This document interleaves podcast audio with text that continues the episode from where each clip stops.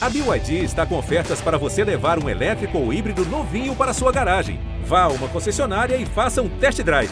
BYD, construa seus sonhos.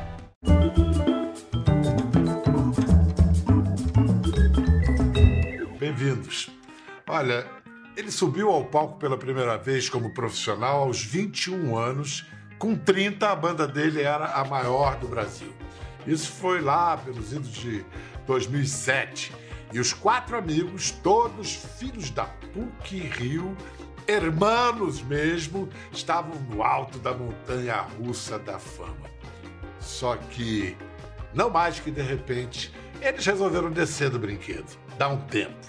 A separação não teve briga ou amargura, talvez a fonte tivesse só secado mesmo.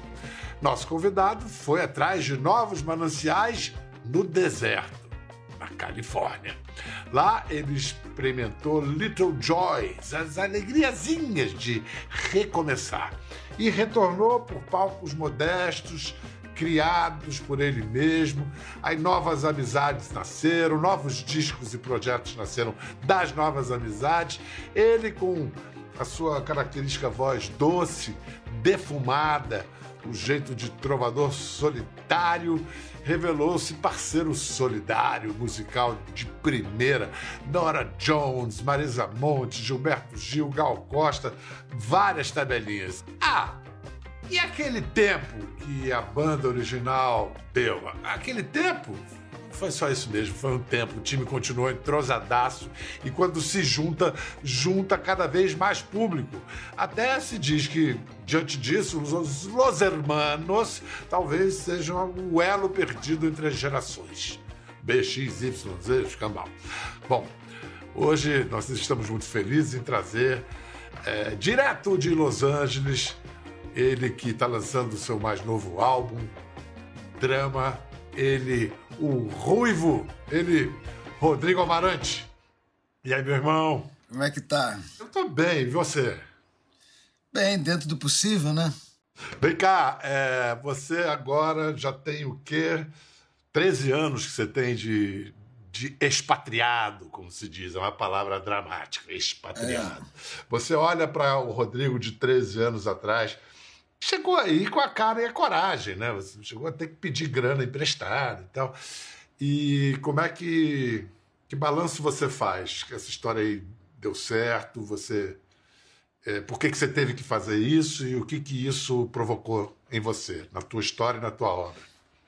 É, é foi uma coisa que pintou, uma coisa dessas assim. É, uma coincidência, né? Eu acabei vindo para cá só para fazer um assim um amarrar, né? O, o momento de tá. vir para cá foi foi, uma, foi um convite. Primeiro foi um convite de uma figura chamada Devendra Banhart, que é um, um compositor, com, cantor americano venezuelano que eu conheci em Londres antes com a Orquestra Imperial, mas que em 2008, 7 para 8, né? Eu nunca sei exatamente, mas enfim, me chamou para vir para cá para gravar um disco com ele. Nesse momento, foi o momento onde Los Hermanos resolveu dar uma pausa. Vamos dar uma pausa e ver o que acontece. Então vim para cá. É, passei uns, um, um, tempo gravando com ele, voltei. Aí, outra figura, Fabrício Moretti, brasileiro-americano do da banda Strokes, de Nova York, falou: pô, tô indo para Los Angeles, não quer vir, vamos compor junto. Aí vim, era para compor uma música, virou três, cinco, virou um disco. Eu quando vi, eu estava muito trabalhando muito mais aqui do que no Rio. Então, o Moretti resol... que você está falando, esse disco é o Little Joy. Little Joy, exatamente. É, é. Que foi uma grande, um grande barato, assim. Um grande barato. A gente viajou o mundo com esse disco. Uou.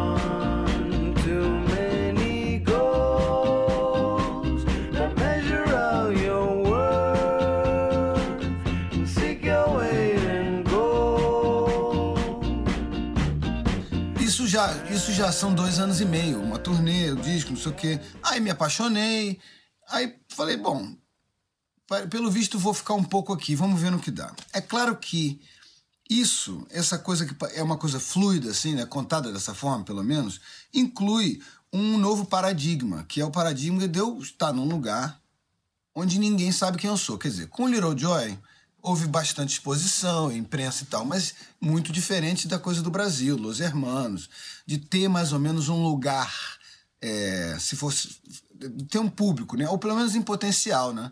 Mas essa oportunidade de ir para um lugar, ser desconhecido, meio começar de novo nesse sentido, foi de uma riqueza incrível, é, porque me porque me, me deu a oportunidade de correr esse risco os lugares onde eu toco, vamos dizer assim, o show que eu faço em Paris, talvez seja dez vezes menor do que. Mais que dez, porque Los Hermanos é uma escala incrível. Mas, assim, eu vou tocar para, não sei, 1.500 pessoas em Paris. Parece uma coisa assim, ah, mas. É, isso é muito menor do que o que poderia ser no Brasil. Mas eu ganhei. É, hoje eu falo francês, espanhol, inglês, italiano um pouco, capisco tutto. Mas, mas para mim, isso tem um valor incrível essa oportunidade. Nossa, você cresceu muito, né? É, é, tá mais uma vez descrevendo um crescimento incrível. É. É, você falou de 1.500 pessoas em Paris, então eu vou te mostrar uma coisa. Tem um pouquinho mais de gente aqui. Vamos ver os Los Hermanos. Você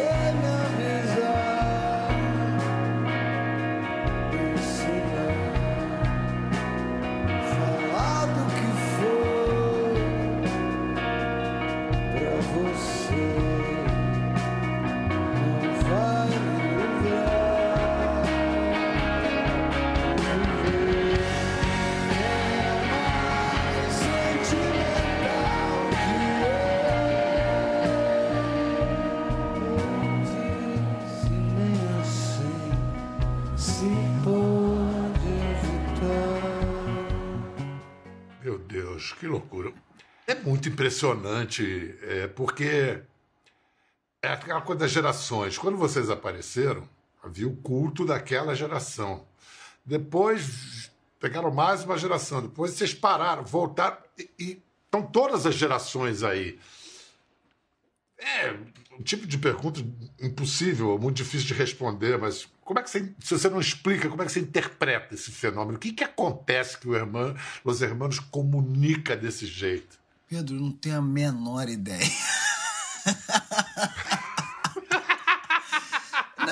assim, eu posso elocubrar, tentar entender, mas eu, assim, não sei. É, é, um, é assim, um grande barato, né? Eu acho, eu acho incrível que a gente se junte assim e volte para fazer mais ou menos uma celebração dessa época, né? Porque a gente não tenta, enfim, re, dar outra roupagem ou ter convidados ou, ou, meio que se desculpar por fazer essa viagem no tempo, né? É mesmo uma coisa assim, vamos fazer aquilo como era e que é novas gerações eu não, cara, eu, eu me pergunto, mas não tenho a menor ideia. Eu acho que é difícil botar o dedo ali. Tem uma coisa de Assim, eu. Posso arriscar uma coisa? Pode, pode. Porque eu acho que tem um, um sentimento que é o mais nobre, assim, que, inclusive não há amor que se sustente sem ele, que é a amizade.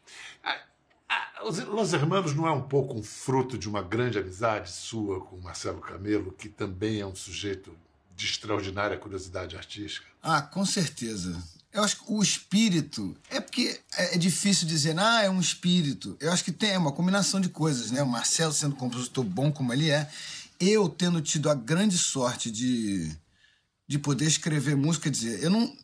Se eu não tivesse conhecido o Marcelo, eu acho que não seria músico, entendeu? Não seria compositor, porque eu tive a, a, a audácia de tentar escrever música na banda dele. Foi mais ou menos. A história é mais ou menos essa, né? E não era para ser compositor, era para eu cantar junto com ele e tal. Mas eu falei, pô, vou tentar. Então, eu sou grato a ele, assim, não devo a ele a vida que eu levo. Essa coisa do diálogo musical entre eu e Marcelo virou uma coisa assim.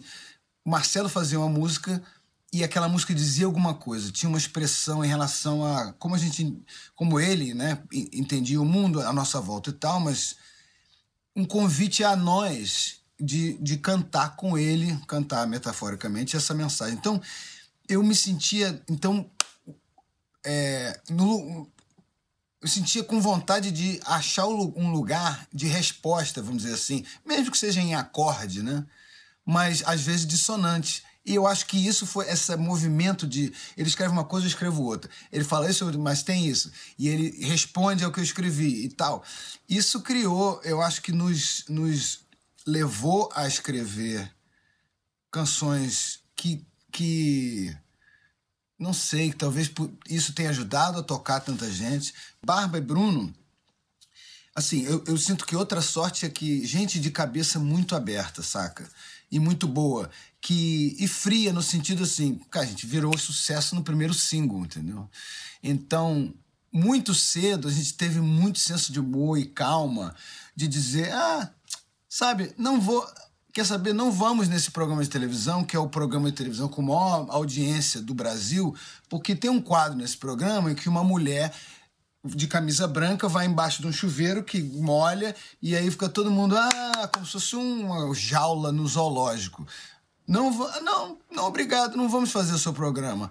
Aí todo mundo, ah, mas, mas espera aí, não, como assim? Entendeu? Então a gente junto teve essa estrutura, essa, manha, esse, esse assim, esse divertido desafio da, da, dos padrões. Ah, mas sua carreira vai acabar. A gente, bom, a gente está aqui, vamos ver. Enfim, foi uma turma muito. Tenho muita sorte de ter essa turma. Nós quatro, cara, um, um grande, assim, sempre um, uma coisa de amizade. Eu acho que você tem, tem razão. Acho que isso transpira na música, coisa da, de, de generosidade, amizade, bons, boa intenção e tal. Vocês conduziram com muita inteligência a carreira e com, com picardia. E escolheram muito bem os programas de televisão, como eu vou demonstrar agora. Olha só a provocação. Altas horas. Como é que vocês vão definir, podia definir para a gente assim, uma estrutura melódica ou conceitual desse bloco do eu sozinho? Adoro, a gente adora essa resposta, né? Porque a, a, essa pergunta, porque a resposta é sempre a gente não define. Não tem definição. Não tem porque se a gente Só definir, ouvindo. a gente vai estar tá legendando, a gente vai estar tá, assim dando pistas para um, um, suposto entendimento. E na verdade um disco não é um enigma para ser entendido, é, um, tá. é música para ouvir. Mas tem tango? Tem. Tem pagode? De alguma forma. Ó, de alguma forma, pagode tem. Tem. Tem música clássica? Não. Tem? Tem, tem. uma orquestra barroca, é verdade. Então tem tudo aqui. E talvez nada, né? Ninguém sabe. Se é. comprar o disco. e a gente sofre muito por causa disso, na verdade, assim, porque a gente tem muita dificuldade de ser, de ser absorvido pela mídia, assim, porque a gente não, a gente não agrega um valor óbvio, assim, a gente não é uma banda que toca para skatista, a gente é muito MPB pro rock, a gente é muito rock para MPB, e aí as pessoas olham para a gente e ficam desesperadas tentando encontrar uma síntese da banda para poder, já que a gente vive na era dos slogans, né, da propaganda, da ideia assim, de uma ideia singular que resume uma ideia toda, as pessoas olham para a gente e falam: vocês, vocês têm barba, né? né? e, e, tentam encontrar uma coisa em comum com a gente que não tem nenhuma relação com a nossa música. Assim. Podia ter uma sessão na loja de disco, né? Com barba, gente de top, João Bosco. É do caralho. Até você ver essas entrevistas aí, eu fico assim, ai meu Deus, cala a boca, criança. Super waca, waca, waca, waca. Enfim. Barba, a barba explica tudo. Barba que você não tem mais. Pois é, acabei de. Agora já cresceu um pouco, mas resolvi raspar a cabeça, fazer a barba é, encarar a minha própria cara. Sempre a terapia. Cara, cadê a Ruivice? Cadê a Ruivice? Cara, a Ruivice tava aqui, aí desceu pra barba. Aí agora, cara, a barba foi ficando branca, não sobrou muita ruivice. Ah. É metamorfose. O, o, seu disco ele tem um nome teatral, drama, mas ele é cinematográfico, né? Desde o primeiro momento. Você concebe o disco como uma história, como um filme, faixa a faixa. Esse disco foi todo ele gerido, gerado durante a pandemia. Conta a historinha pra gente. Bom, eu, começou antes da pandemia e houve uma mudança de planos que me levou a chamar ele com esse nome, a entender uma série de coisas sobre ele. A intenção inicial era fazer um disco mais, como, como a gente diz em música, né? Mais modal do que tonal. Isso quer dizer o quê? Mais rítmico do que melódico ou harmônico. Essa é a intenção inicial. Eu queria não é, eu queria é, não, não ter a mão tão pesada na escrita. Eu queria fazer um disco mais para frente, mais solar e talvez mais frio no sentido de não dar lugar às as hipérboles emocionais que eu, que, eu, que eu carrego comigo. Esse era o plano inicial, né? Então, escrevi uma série de músicas, gravei essas bases e veio a pandemia.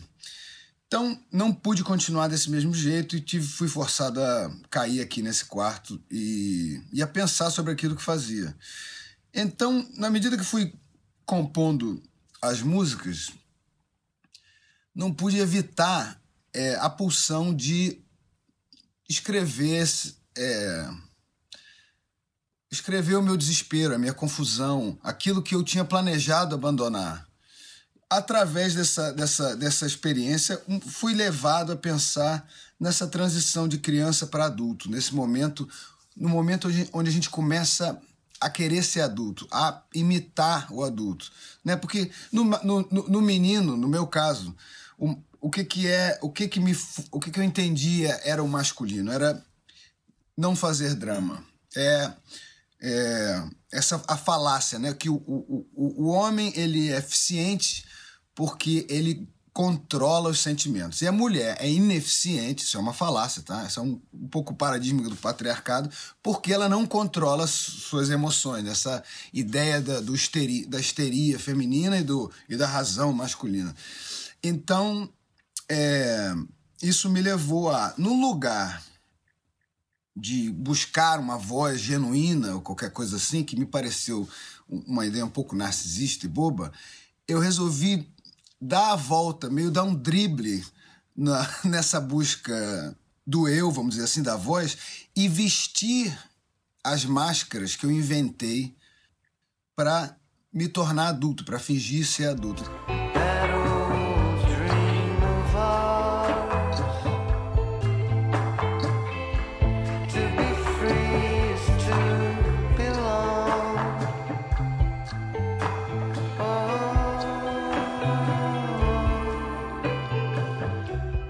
Você toca piano, toca cravo, violão, bateria, outras percussões. Parece que você toca também algum sopro. O cara né, gosta de instrumentos. Tem faixas do livro que você executa todos os instrumentos? Tem, tem. É, eu falei livro? Uma... Disco, disco. Falou livro, pô, adorei. Minhas pretensões literárias, finalmente. mas, mas tem, tem. A maré que leva, maré que traz. Eu tive, eu tive grandes amigos e gente que, que gravou no disco e, e gente incrível. Mas com, no final, com a pandemia, realmente não podia receber ninguém. Então, por exemplo, tem uma música chamada Eu com Você que eu tive que tocar tudo. E claro, eu não sou bom baterista, não sou bom saxofonista, mas eu sou teimoso.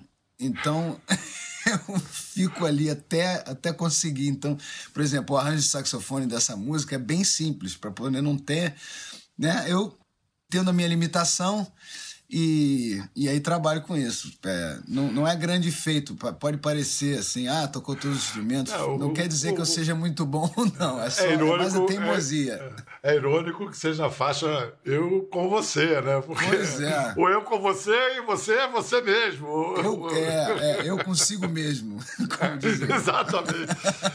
Vem cá, falar em instrumento, eu queria é, que você me falasse do primeiro instrumento que você tocou, porque eu acho que tem algo que é uma reação a seu pai.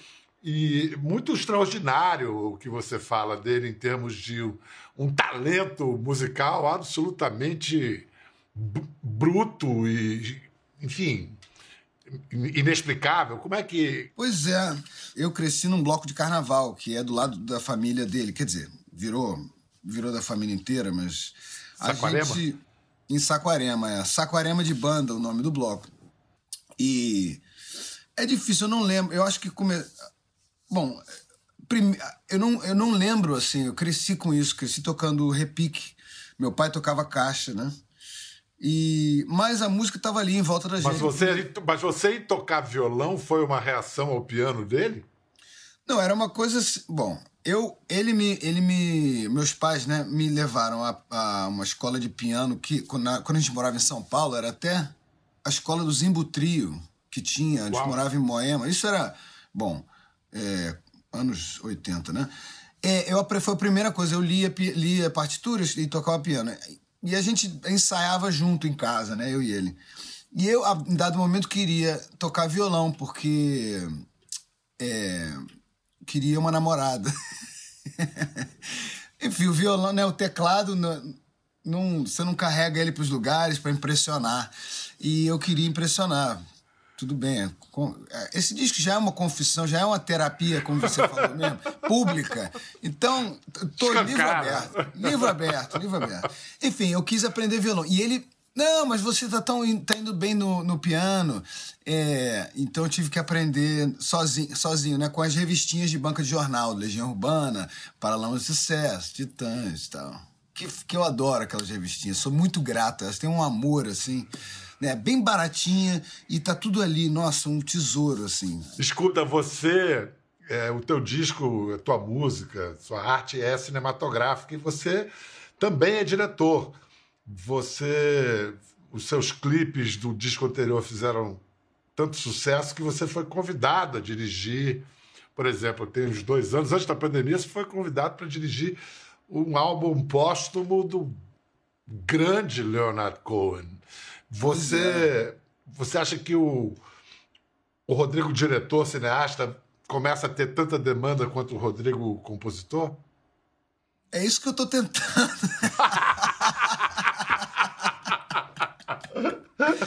Olha, só... Cara, dirigir dá um trabalho danado, um monte de gente pois... fazendo pergunta. Não, pois é, é um, é um desafio, mas assim, eu virei compositor, eu queria cantar. Então, para cantar tinha que ter umas músicas. Então eu falei, bom, tem que fazer música. Aí faz música. Bom, para fazer música tem que aprender a gravar, tem que aprender a produzir. E para Então, eu sinto que tudo isso em volta, mesmo a escrita, que hoje eu, enfim, eu tenho noção de que é o que eu faço. Não quer dizer que eu saiba fazer, mas, mas enfim, isso para dizer o seguinte: eu tenho uma grande paixão pela, pela arte, então é, eu sou meio menino assim nesse sentido, sabe? Eu finjo. É, é aquela coisa do, da, daquela música maravilhosa dos Titãs, né? Eu não sei fazer as músicas que eu faço, mas eu faço. Eu não sei cantar as músicas que eu faço, mas eu canto. É, o espírito é esse. É, então, da mesma forma, dirigir. É, é, eu sempre adorei cinema, quis fazer é, quis ser cineasta ou escrever, participar de cinema, que é uma arte muito coletiva, bem diferente de, de compor uma canção, no meu caso. Né? Então, no momento que eu comecei a carreira solo, eu pensei: bom, não preciso pedir opinião de ninguém, não preciso pedir autorização de ninguém, vou, vou cair dentro. Então, segui. E tenho amigos da, do meio, então, pô, Fulano não quer me ajudar com isso aqui? É, tem uma câmera de 16mm, Fulano tem não sei o quê. E aí Fui indo, fui indo, fui indo. Mas olha, querendo que eu dirija é, seu filme, ou, né, falando aqui com meus, meus novos clientes potenciais, estamos aí. Oh, não, inclusive já vem com a montadora, porque uma super editora é a Marcela, que é irmã dele. Vocês sempre trabalham juntos também. É, a, como é que é? é? Nós Mesmo Produções. Pergunta se são cariocas. é, é, é, a gente é, é, pois é, bem, é, a gente ri. Marcela é minha melhor amiga e uma fera. Muita sorte, cara. Eu acho que não fosse ela, eu teria, assim, não sei porque a, a gente tem um diálogo, né? Não só, não só de cinema, mas de arte, de, de tudo. E ela, e ela é uma artista também, e também percussionista, né? Tocou na Mangueira é, muitos e muitos anos. Teve no time, no primeiro time é, de mulheres aceita na bateria da Mangueira. Ela é uma fera. E, enfim, com ela a gente desenvolveu uma linguagem. É, juntos, né? Um arco desde o cavalo, meu primeiro disco solo, até o drama e enfim, é sorte, é pacote. É, Irmãos Amarante Produções. Você falou dessa dessa relação com a criança, com o menino, os meninos que eram massacrados com essa coisa, não pode chorar, não pode fazer drama.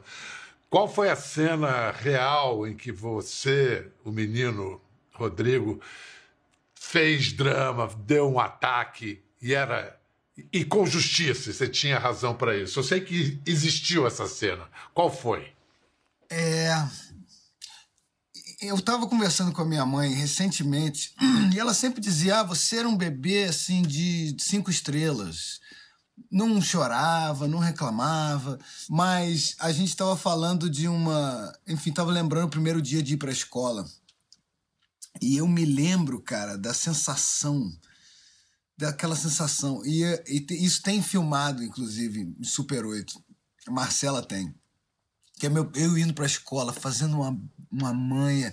E eu me lembro da sensação do uniforme, de colocar o uniforme, aquela coisa da merendeira. Tinha alguma coisa estranha ali, sacou? Alguma coisa tá. No, no, por que, que eu tenho que. O que está acontecendo? Tem alguma coisa que não tá legal. O engraçado é que eu adoro escola, tenho uma saudade de escola, de universidade, dos papos, das aulas e tal. Mas eu me lembro de fazer, sacou? De dar aquela, aquela fraquejada de joelho e, e engolir o choro. Mas, enfim, tem outras coisas. A memória é muito engraçada, né? A gente confunde fotografia com, com, com o que nos é dito, não é? Tem, tem tanta coisa. Eu, eu, quando eu escrevi sobre o disco, fui levado a uma, um episódio que foi quando meu pai raspou minha cabeça. E claro que o menino, eu, a minha memória desse episódio está totalmente é, é, inundada pela, pela minha própria história. Não, quase não se pode confiar. Por exemplo, é, parece uma coisa violenta, o pai raspando a cabeça do filho, mas eu tenho certeza que eu quis isso. De que eu, por quê? Porque eu queria ser o homem que meu pai queria que eu fosse. E, não é? Então, é, mas ainda assim, eu, o que eu me lembro, o motivo pelo qual eu volto essa memória nesse momento, porque eu tive muita vergonha de me sentir feio. Comigo mesmo, quieto. No dia seguinte, eu fiquei super deprê, porque eu falei, cara, agora ela não, ela não vai se apaixonar por mim. Agora minhas chances, que já eram muito ruins, agora agora vou ter que esperar, vou ter que. Vou ter... E eu era muito, muito romântico, muito. Ah, tipo, entendeu? Eu acho que esse momento de raspar a cabeça teve, teve essa, porque apesar de trazer toda a minha intenção de crescer, de virar homem, de ocupar um espaço, quer dizer, nessa inocência de entender, ah, é isso que eu tenho que fazer para ocupar esse espaço, essa é a máscara que eu tenho que botar para virar adulto, assim que eu vou fingir ser adulto, ao mesmo tempo imediatamente sendo sentindo a doçura borbulhando dentro de mim, vergonha de ser feio, de entendeu tudo isso.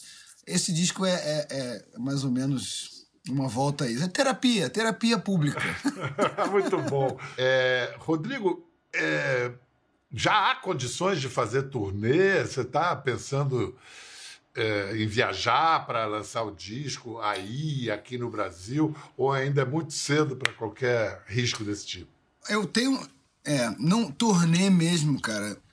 É, é, eu tive, assim, uma decisão difícil, mas eu tive que tomar a decisão de não marcar nada no Brasil é, para o lançamento desse disco porque entendi que era responsável da minha parte, apesar de ser um, um, uma tragédia financeira para mim, assim, nesse, né, de investimento. É muito estranho lançar um disco e não cair na estrada para tocar.